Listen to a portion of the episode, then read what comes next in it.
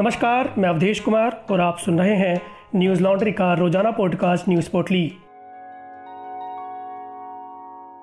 आज है तीस जून, दिन बुधवार। देश में कोरोना वायरस के नए मामले तेज़ी से कम हो रहे हैं। देश में पिछले 24 घंटों में कोरोना के पैंतालीस नए मामले सामने आए। वहीं बीते दिनों कोरोना की वजह से 817 लोगों की मौत हो गई। 102 दिनों के बाद देश में कोरोना के दैनिक मामले चालीस हज़ार से कम दर्ज हुए हैं। स्वास्थ्य मंत्रालय के मुताबिक देश में कोरोना का रिकवरी रेट छियानवे पॉइंट बयानवे फ़ीसदी है। वहीं दैनिक पॉजिटिविटी रेट दो पॉइंट चौंतीस फ़ीसदी है। देश में पिछले 24 घंटों में कोरोना वायरस की छत्तीस लाख इक्यावन हज़ार नौ सौ तिरासी वैक्सीन लगाई गई। इसके साथ ही देश में कुल वैक्सीनेशन का आंकड़ा तैतीस करोड़ अट्ठाईस लाख चौवन हज़ार पाँच सौ सत्ताईस हो गया। भारत बायोटेक की कोवैक्सीन से जुड़ी हुई एक अच्छी खबर सामने आई है। अमेरिका हेल्थ रिसर्च संस्थान नेशनल इंस्टीट्यूट ऑफ़ हेल्थ यानी एनआईएच की स्टडी में पाया गया है कि कोवैक्सीन कोरोना के अल्फ़ा और डेल्टा वेरिएंट पर भी असरदार है। एनआईएच ने कोवैक्सीन ले चुके लोगों के ब्लड सीरम पर दो स्टडी की थी, जिनमें पता चला कि यह वैक्सीन अल्फ़ा और डेल्टा वेरिएंट को खत्म करने वाली एंटीबॉडीज बनाने में सक्षम है। बता दें, भारत में दूसरी लहर डेल्टा वेरिएंट की वजह से ही ज़्यादा खतरनाक हुई थी। American national institute of health का कहना है कि हमारे एडजुवेंट से कोवैक्सीन के ज़्यादा प्रभावी होने में काफ़ी मदद मिली है। एडजुवेंट एक तरह का केमिकल होता है, जो इम्यून सिस्टम के रेस्पॉन्स को बढ़ाता है। इसका इस्तेमाल आमतौर पर वैक्सीन के असर को बढ़ाने के लिए होता है। यह इम्यून सिस्टम को एंटीबॉडी बनाने में मदद करता है और एंटीजन से लड़ता है। सुप्रीम कोर्ट ने आज कोरोना की वजह से मरने वालों के परिवार को मुआवजा देने के मामले में अपना फैसला सुनाया। कोर्ट ने कहा कि कोरोना से मौत होने पर परिजन मुआवजे के हकदार हैं। सरकार उन्हें मुआवजा दे। मुआवजे की रकम कितनी होगी, ये सरकार तय करे। कोर्ट ने नेशनल डिजास्टर मैनेजमेंट अथॉरिटी पर तल्ख टिप्पणी करते हुए कहा कि वह मुआवजा दिए जाने की गाइडलाइंस तय करे। सुप्रीम कोर्ट ने राष्ट्रीय आपदा प्रबंधन प्राधिकरण से कहा कि यह एक ऐसा सिस्टम बनाए जिससे कम से कम ही सही, लेकिन पीड़ितों को मुआवजा दिया जाए। सुप्रीम कोर्ट ने केंद्र सरकार को निर्देश दिया है कि वह कोविड से जुड़े मृत्यु प्रमाण पत्र जारी करे। वहीं जो प्रमाण पत्र पहले से ही जारी हो गए हैं, उनमें सुधार किए जाएँ। मृत्यु प्रमाण पत्र बनाने की प्रक्रिया सरल होनी चाहिए। जस्टिस अशोक भूषण और जस्टिस एम आर शाह की बेंच ने आज यह फैसला सुनाया है। बता दें कि गौरव बंसल बनाम केंद्र सरकार और रिपक कंसल बनाम केंद्र सरकार केस में यह फैसला सुनाया गया है। याचिका में कहा गया था कि कोरोना से मौत होने पर मृत्यु प्रमाण पत्र जारी करने की प्रक्रिया को सरल किया जाए।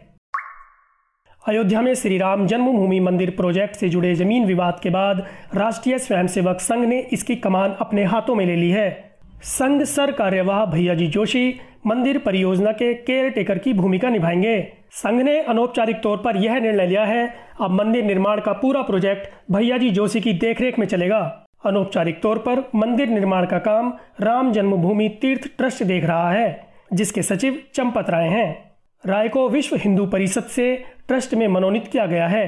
बता दें कि अयोध्या में मंदिर निर्माण के लिए अभी तक तीन हज़ार करोड़ रुपए से ज़्यादा की रकम चंदे के तौर पर इकट्ठा हुई है। लेकिन अनुमान है कि पूरी अयोध्या को विकसित करने के लिए इस प्रोजेक्ट पर करीब दस हज़ार करोड़ रुपए खर्च किए जाएँगे।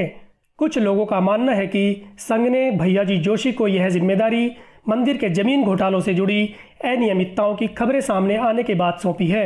हालाँकि संघ के शीर्ष नेतृत्व का मानना है कि ज़मीन खरीद में कोई घोटाला नहीं हुआ है। संघ चाहता है कि मर्यादा पुरुषोत्तम श्री राम के मंदिर निर्माण से जुड़ी परियोजना में किसी तरह का संदेह न रहे। पिछले दिनों आम आदमी पार्टी के सांसद संजय सिंह ने आरोप लगाया था कि मंदिर निर्माण के लिए ट्रस्ट ने दो करोड़ रुपए की ज़मीन 18 करोड़ रुपए से ज़्यादा कीमत देकर खरीदी है।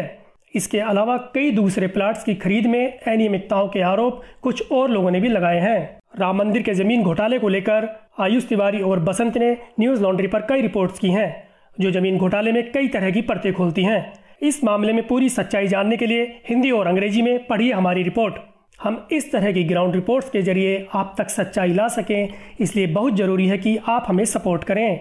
न्यूज़ लॉन्ड्री को सब्सक्राइब करने के लिए आज ही हमारी नई Hindi website Hindi dot news laundry dot com पर जाएँ और सब्सक्राइब करें। और गर्व से कहें, मेरे खर्च पर आज़ाद हैं खबरें। जनता दल के नेता और कर्नाटक के पूर्व मुख्यमंत्री एच डी कुमार स्वामी ने कर्नाटक के लोगों को क्षेत्रवाद पर ज़ोर देने के लिए कहा। कुमार स्वामी ने इस तरह के मुद्दों पर राज्य के नेताओं में एकता की कमी को खतरनाक और दुर्भाग्यपूर्ण बताया।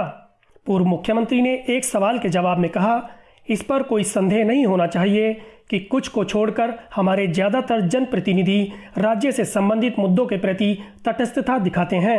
हमारे सामने आज यह सबसे बड़ा खतरा है। पत्रकारों से बातचीत में कुमार स्वामी ने कहा कि पड़ोसी राज्य तमिलनाडु में दोनों द्रविड़ पार्टियाँ अन्ना द्रमुक और द्रमुक एक दूसरे की प्रतिद्वंदी हैं, लेकिन मेके दत्तू जैसे अपने राज्य के मुद्दों पर एकजुट होकर काम करती हैं। दुर्भाग्य की बात है कि हमारे यहाँ एकजुटता नहीं है जो उनके यहाँ है।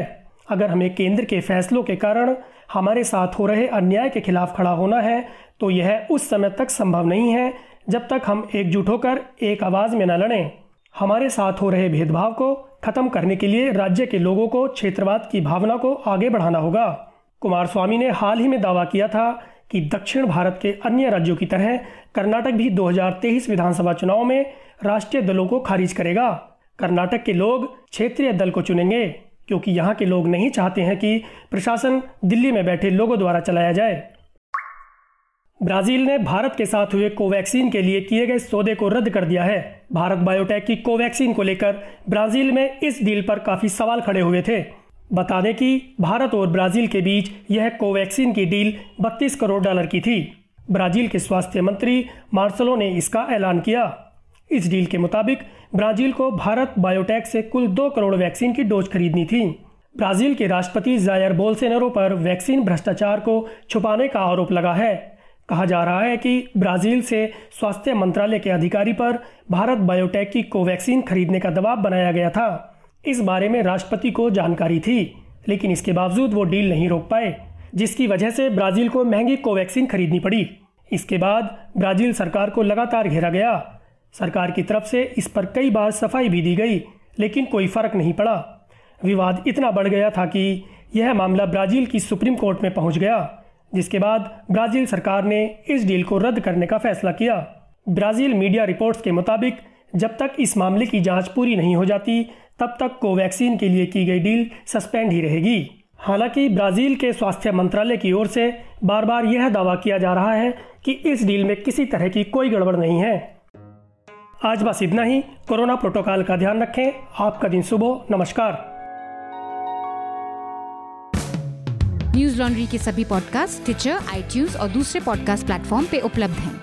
खबरों को विज्ञापन के दबाव से आज़ाद रखें। न्यूज़ लॉन्ड्री को सब्सक्राइब करें।